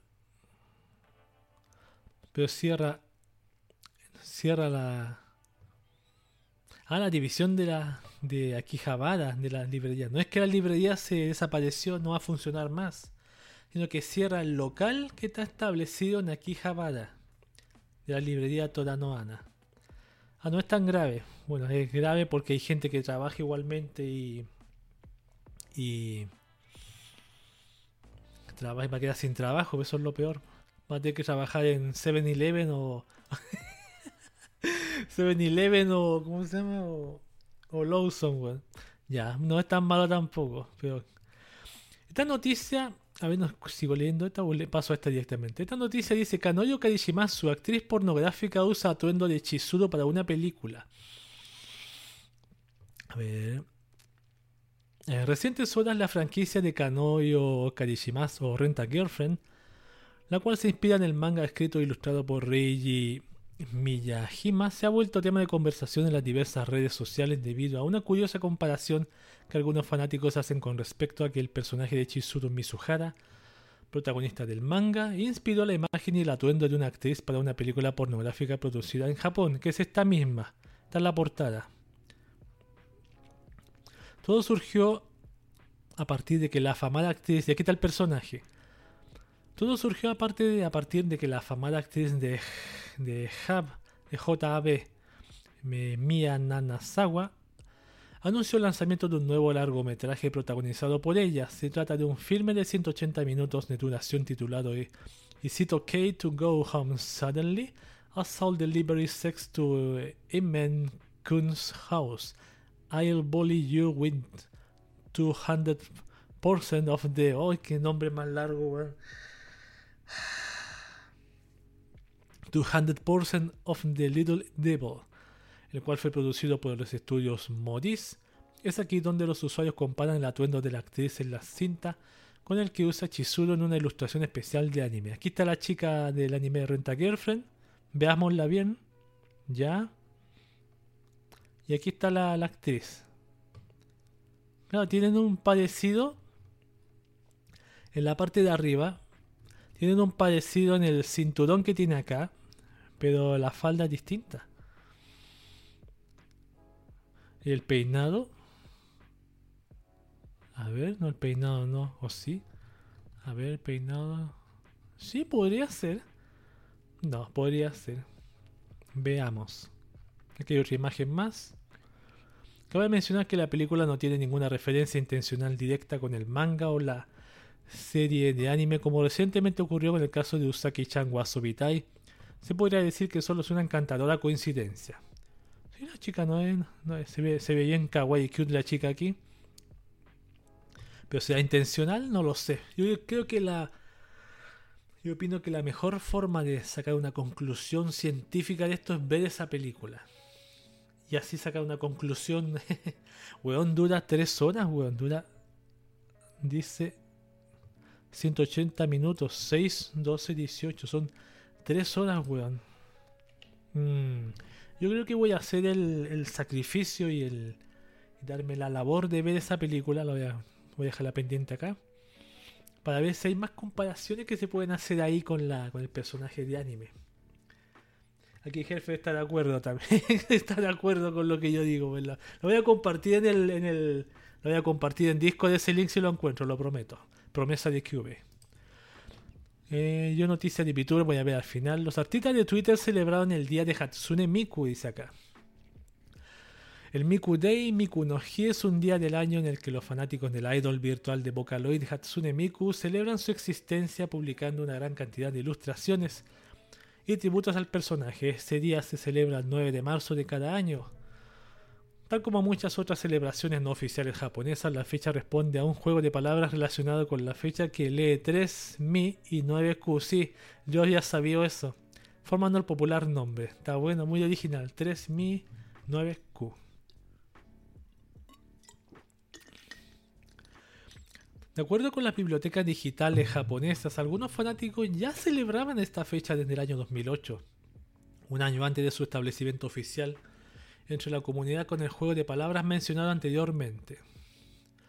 Algunos usuarios de Pixiv y Nico Nico comenzaron a publicar ilustraciones y videos para celebrar la ocasión. Posteriormente la tradición creció tanto como para convertirse en una fecha oficial, al menos dentro de la comunidad. Tanto que Krypton, Future Media y Sega realizaron un concierto especial en esta fecha en el año dos mil diez. ¡Qué genial, weón! Los fanáticos de todo el mundo compartieron ilustraciones para conmemorar esta fecha utilizando el hashtag compuesto por el nombre en japonés mostrado en el primer párrafo de este artículo. Miku dos mil veintiuno, tienes una canción, aquí hay imágenes, mira, bien bonitas de Miku. Aquí hay otra, hay montones. Ojalá no salga una, una, una erótica y no... No, Twitch me va a banear. Esta otra parece que está, está en máxima calidad. Muy buenísima, weón. Me gustaría un día dibujar una Miku ya que tengo una tableta aquí digitalizadora. Mira esta. Tiene como un efecto así grano. Está muy, muy interesante. Muy curioso. Ah, esto es un cosplay, ya, eso es otra cosa. Ya, vámonos para arriba mejor, si no nos van a... Va, va a pasar algo malo. Japón realizará una transmisión especial dedicada a Love Live. Santa Miku, como dice Helfer, sí, por supuesto. Esas sí que son Santa Miku, weón. Si tuviera, tuviera Willy ahí, estaría gozándolo. Japón realizará una transmisión especial dedicada a Love Live. La cuenta oficial de Twitter para la división N H K Music se compartió una actualización informando que se emitirá una edición especial del programa Songs of Tokyo, dedicada al proyecto multimedia de Love Live. Se van a interpretar canciones. Estas son... ¿Quiénes son? ¿Las viejas o las nuevas? Hay de todo. Hay de todas. La segunda generación con las, con las terceras y las primeras. No hay ninguna. No hay ninguna, weón. La olvidaron. Esta es la segunda. Estas son las nuevas. Creo. Estas son las, las cinco que van a salir después. Que aún no salen. Son las cinco. Que, que, que muy curioso porque siempre son nueve. En tres temporadas han sido nueve, pero... nueve, perdón, ahí sí, nueve. Ahí, no, ahí sí. Siempre han sido nueve, pero ahora estas son cinco y le añaden un toque diferente. No sé qué diferencia tendrá ese, el anime de de las de la, de la Love Live común y corriente con esto. Igual dos temporadas de, de Love Live al mismo tiempo. Esta la Superstar se llama esto, Love Live Super, Superstar.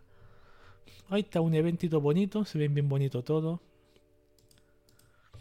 Vamos con otro, hoy, vamos con otra noticia. La mayoría de las escuelas en Japón exigen el uso de ropa interior blanca. Ojalá no me banen por esta imagen. Las escuelas en Japón tienen la reputación de ser particularmente exigentes con la apariencia de los estudiantes y uno de los ejemplos más claros de cuán detallados pueden ser los códigos de vestimentas es que algunos tienen reglas que dicen que las estudiantes deben usar ropa interior blanca simple. Esta no es una regulación que tenga maldita, maldita que John, weón. Esta no es una regulación que tengan todas las escuelas en Japón. Ahí sí. E incluso entre los japoneses hay quienes piensan que la regla va demasiado lejos, pero existen algunas instituciones educativas. Y para averiguar cuántas, la Junta de Educación de la Prefectura de Nagasaki realizó un estudio de las escuelas preparatorias y secundarias públicas dentro de la prefectura y descubrió que la regla, atención, es más común de lo que se podrían haber imaginado. De las doscientas treinta y ocho escuelas examinadas, ciento treinta y ocho o el cincuenta y ocho por ciento tienen ropa interior blanca incluida como parte obligatoria del código de vestimenta. Sin embargo, ese número puede estar disminuyendo en el futuro cercano, ya que la Junta cree que esto es motivo de preocupación y cree que al mantener tales políticas, las escuelas pueden dejarse abiertas a quejas por violar los derechos de las estudiantes. Mm. Claro, a largo plazo eso se va, se va a abolir, pues. Ya lo sabemos. Eso va a suceder a, a, a corto o largo plazo.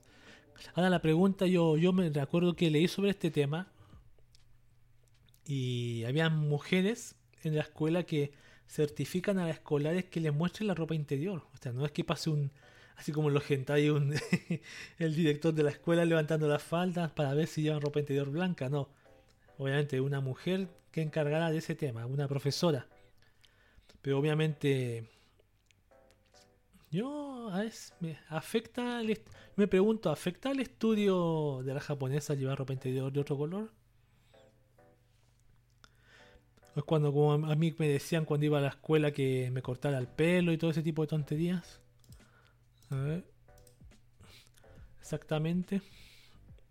Sí, yo mismo pensaba eso. ¿En qué afecta al estudio que me corte el pelo? Voy a estudiar mejor, voy a... voy a... va a pasar algo mejor, no tengo la menor idea.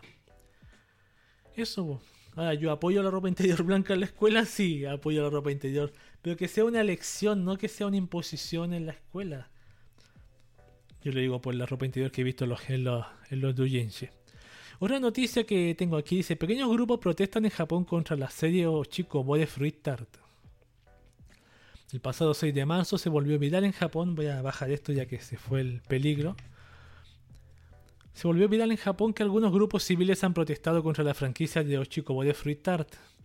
La ciudad de Koganei en la prefectura de Tokio está tratando de revitalizar su economía colaborando con un anime que no puede ser mostrado a los niños, pues muestra a chicas de secundaria y preparatoria en ropa interior, aseguran los, protesta- los protestantes en sus pancartas. El usuario de la publicación original también compartió algunos de los folletos que le fueron entregados por el grupo de protestas, añadiendo: pude conseguir estas copias, maldición, de los folletos que están entregando para que puedan ver el empeño que están ofreciendo en esta protesta. Ahí veamos los folletos, aquí están, mira, la chica en el baño, vistiéndose. Son las típicas escenas de un anime de comedia romántica, pero ecchi.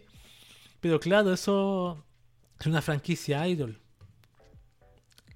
En los folletos los protestantes recopilaron algunos de los fotogramas señalados como inapropiados en una serie que busca revitalizar a la ciudad. Yo por esto estoy de acuerdo con eso. Si tú quieres promocionar algo, generalmente Japón siempre hace eso.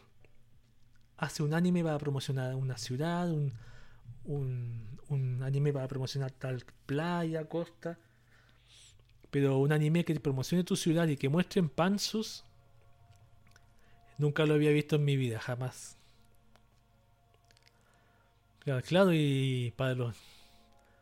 si hay niños viéndolo, claro, y sale ese ending que vimos hace tiempo, ¿se acuerdan? Que yo lo puse en el, en el server de Discord. Ese ending que salía la chica, que salía una, una especie como de rayo X que le descubría la, la ropa. No, te pasaste. Te pasaste. A ver, leamos. ¿Qué noticia queda? Esta que era esta. El resto serían noticias de VTubers. Pocos se atreven a hacer ilustraciones eróticas de Uma Musume Pretty Derby. Esta noticia del mes pasado, pero San, yo la voy a leer igual. Por un detallito. Un popular youtuber virtual independiente, Yuzuko, compartió a través de su cuenta oficial de Twitter un resumen del por qué es peligroso realizar ilustraciones eróticas basadas en los personajes de la franquicia multimedia de Uma Musume Pretty Derby. Misma razón por la que no existen tantos doujinshi para adultos en portales dedicados como N-Hentai. Aquí dice, pregunta, quiero dibujar ilustraciones para adultos basadas en Uma Musume Pretty Derby. Respuesta, ok, consigue una gran cantidad de dinero, regístrate como dueño en la Japan Racing Association O J R A, compra tu propio caballo y gana una competición. Luego podrás realizar ilustraciones eróticas de tu propio caballo convertido en waifu. La publicación se volvió inmediatamente viral y una respuesta del usuario arroba M R uno A N pidió más información al respecto. Eso sería imposible. ¿Por qué no se pueden realizar artes eróticos de Uma Musume Pretty Derby? Yo mismo me pregunto eso de las caballitas. A lo que el usuario escribió: hay muchos dueños de caballos de carreras que adoran a sus caballos como si fueran sus propios hijos o nietos. Si algo llegara a manchar el nombre o la reputación del animal, el artista se llevará una multa inmensa. Y las conexiones de los grandes políticos con la industria de las carreras de caballos tienen el asunto más que controlado. Wow. El usuario arroba sonora-tenshin complementó la aclaración añadiendo: las personas no lo entienden, pero los derechos no son de la compañía de la producción, sino de los dueños de los caballos reales. Es por eso que hacer este tipo de cosas es muy peligroso. Ni siquiera podrían haber hecho este tipo de franquicias sin el consentimiento expreso de cada dueño. Muchos de los caballos que inspiran a los personajes son o fueron machos y la producción las convirtió en chicas, por lo que los dueños están más que furiosos desde entonces. Si te demandan y pierdes el caso, al menos tendrías que pagarles más de treinta y siete millones de dólares por daños a la reputación. Date cuenta, como dice aquí, que estos tipos ya están furiosos porque el caballo se lo, se lo, se lo, ¿cómo se dice el nombre? No, no, japonizaron, se lo, se lo antropomorfizaron en mona china. Oh, bueno. Pero qué interesante, bueno, metido en los políticos, bueno. ¿Será una mafia? El anime de la mafia, de las caballas, bueno. Y ahora que salió el videojuego también, el videojuego de la mafia. Wow, que... que Yo, como la, si yo fuera un artista de dibujo, ahí voy a pensar. Si yo fuera un artista de dibujo y quisiera hacer una ilustración de esto y soy japonés, haría lo siguiente. Saldría, iría al, al cibercafé más lejos de mi casa, llevaría un pendrive con todo y lo subiría en hentai, me colocaría un nombre de, de usuario falso y listo.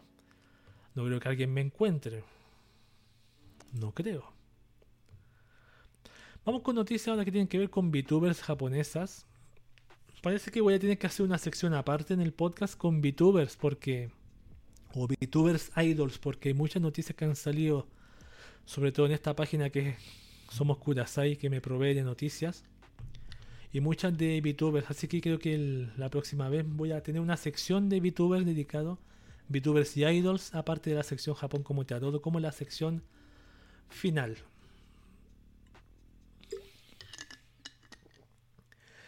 La Shonen Jump estaría planeado lanzar una youtuber virtual. A ver, una encuesta publicada en su edición más reciente fue publicada por un usuario de Twitter en donde se preguntó al público en general cuál era su opinión sobre la industria de las VTubers virtuales. ¿Qué tan seguido miras a youtubers virtuales? ¿Cuál es tu youtuber virtual favorita? ¿Mirarías a una youtuber virtual de la Shonen Jump? ¿Qué contenidos te gustaría ver? Son las intrigantes preguntas incluidas en la encuesta distribuida. Al parecer, el departamento no ha pensado en hacer que sus intenciones sean sutiles, pues la tercera pregunta cuestiona directamente a los lectores si estarían interesados en una youtuber virtual dedicada a la línea de revistas. Claramente está tratando de averiguar qué tipo de contenido funcionaría mejor para sus lectores, pero ¿cuánta superstición hay entre los lectores de la Shonen Jump y sus espectadores de youtubers virtuales? Superposición, perdón, no superstición. Quizá lo averigüemos en un futuro próximo. ¿Le irá bien? ¿Le irá mal? Esa es la pregunta. Pero es la moda, las la, la youtubers es la moda. Otra noticia de VTubers aseguran que Hololive Production está perdiendo espectadores. En un popular foro de comentarios japonés se compartió el fragmento de un artículo publicado en un portal japonés de entrada de blog con el título El inicio de la decadencia de Hololive Production, tres meses consecutivos de declive en el número de espectadores, en donde se aseguró que la agencia de youtubers virtuales Horolive Production está pasando por un momento difícil, perdiendo cada vez más público. Mm, mira.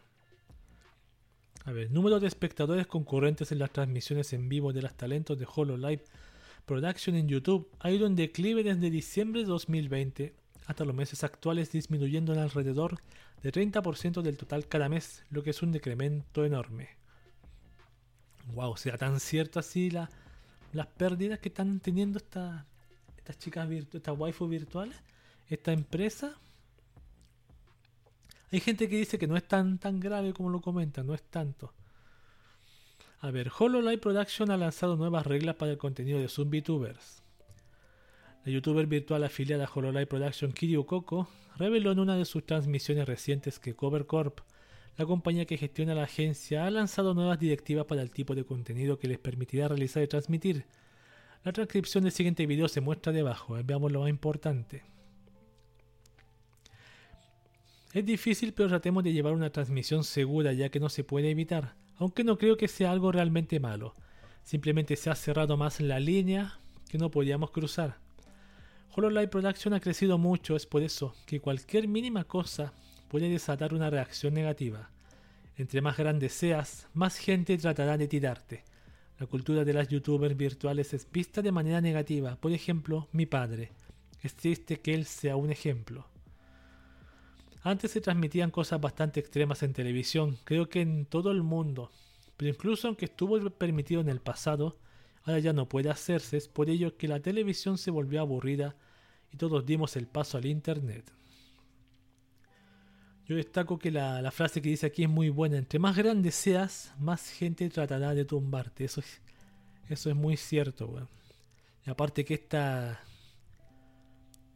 Esta VTuber ha tenido una enorme cantidad de acoso por China, güey. Creo que todavía continúa y no ha sido parado, güey. Esta noticia no tenía que ver con VTuber, pero igual la voy a leer. Gatebox dice... Gatebox ahora permitirá proyectar waifus en tamaño real, dice aquí. Durante los últimos años, la compañía japonesa de tecnología Gatebox ha estado ofreciendo a la comunidad de fanáticos del manga y el anime una compañera virtual con un idéntico nombre, Gatebox, dispositivo de invocación de personajes. El dispositivo compacto se coloca en su escritorio y produce una imagen tres D de un pequeño personaje amigable y comprensivo que lo despierta por la mañana y con quien puede tener conversaciones interactivas durante todo el día. Aquí, como estoy viendo ahora, se ve bien genial. Ahí pueden enviarse mensajes durante el día. ¡Qué buena! ¡Wow! El sistema es lo suficientemente popular como para recibir una importante actualización de software hace poco más de un año y la compañía tiene grandes planes para su futuro, literalmente, ya que acaba de presentar una versión mejorada llamada Gatebox Grande, que es la que está aquí. Esta, mírame, es de tamaño real, weón. ¿No hay un video? No. Ah, sí hay un video aquí. En lugar de la imagen de tamaño de una figura de juguete del Gatebox estándar, esta gigantesca ampliación eh, del concepto puede producir personajes de hasta sesenta y cinco pulgadas, que son un metro sesenta y cinco de altura, lo que permite presen- representaciones en tamaño real de los pequeños personajes femeninos que componen una gran proporción de las estrellas de anime y videojuegos más populares de Japón en un momento dado. Ahí va el otaku virgen, perdón, el otaku, el otaku, otaku, eh, ¿cómo se dice? Promedio. Ah, perfecto. Claro que se puede usar para que, para las tiendas, cuando te dicen bienvenido a la tienda, todo eso. No sé seguir leyendo porque mi garganta está peor, pero mientras veamos el videito. A ver... Es grande según lo que dice aquí, tiene una pantalla O L E D de cuatro K de sesenta y cinco pulgadas. Dentro de una unidad que es de aproximadamente dos metros de altura. Guau, qué genial, weón. No, eh. Imagínate si uno, si no tienes, puedes tener esa, puedes tener a esta, para la pequeñita. A esta, a esta chiquilla.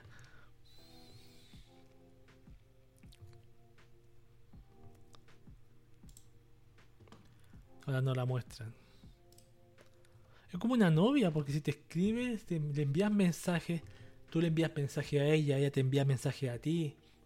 Eh, a mí me gustaría tener una, me gustaría, pero ¿sabe por qué? Me gustaría tener una, pero que se pueda existir la posibilidad de poder instalarle la waifu que yo quiera. Esa sí me gustaría, por ejemplo. Una mona de tal anime, instalarla en vez de esa. Sería genial, weón, sería genial.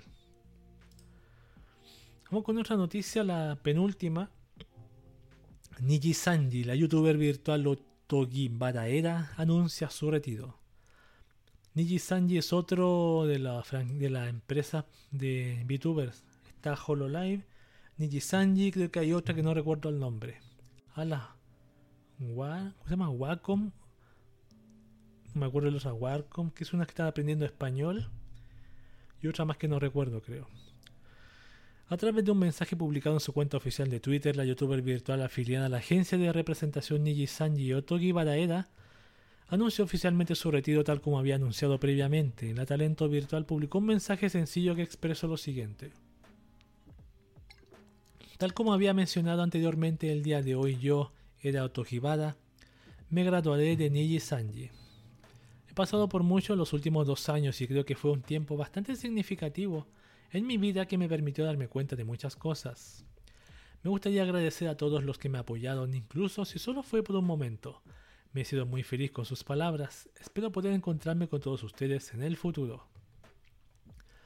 Otogi Baraera, también conocida como Era-chan, había debutado en YouTube el diez de marzo de dos mil diecinueve, contando la fecha con más de quinientos diecinueve mil suscriptores y más de sesenta y cuatro millones de reproducciones acumuladas. Era superó los cien mil suscriptores en YouTube en junio de dos mil diecinueve y en enero de dos mil veinte debutó su modelo tres D oficial a través de una transmisión especial. Qué pena que se vaya. A ver quién era esta chica. Ah, ella. Ella era. Ahí la estamos viendo un poco. Qué raro el diseño, bueno, como un, un dos D. Qué raro, bueno, como que se estira y restira. Ya. Se fue Otogi Baraera, que descanse en paz. No, no es que se haya muerto, sino que es que literalmente yo estaba escuchando un, po- un, un video de, de Twitch el otro día, decía, las VTubers cuando se gradúan se mueren literalmente, desaparecen. Hemos leído todas las noticias. Sabéis que sinceramente yo quería ver el video ese, pero no lo voy a poder ver, creo, porque este porque veinte minutos. Vamos a llevar ya dos horas de streaming. Y vamos a te- mejor terminar el podcast primero. Bueno, dos horas ha durado esto más o menos. Terminar el podcast. Y en otra ocasión vamos a ver este cortito. Ahí lo voy a anunciar. Un cortito de YouTube. Para rellenar y para el final. Y yo creo que lo deberíamos ver el día... ¿Cuándo tengo streaming de nuevo? ¿El jueves? Que tengo que... Voy a... Voy a... Estar usando Duolingo. Aprendiendo inglés en vivo. Pero mientras tanto, permiso, aprovecho de terminar este podcast de Q V. Muchas gracias por seguir este podcast. Muchas gracias por volver a escuchar este podcast. Porque para mí es importante que la gente que me escuchaba antes del podcast de Q V vuelva este año a escuchar la nueva temporada, y lo cual me agrada bastante. Lo que sí voy a comentar, lo que siempre comento, este podcast de Q V se transmite por Twitch en vivo y en directo los días domingos a las veintidós horas hora Chile Argentina, diecinueve horas hora México y cero dos horas en España.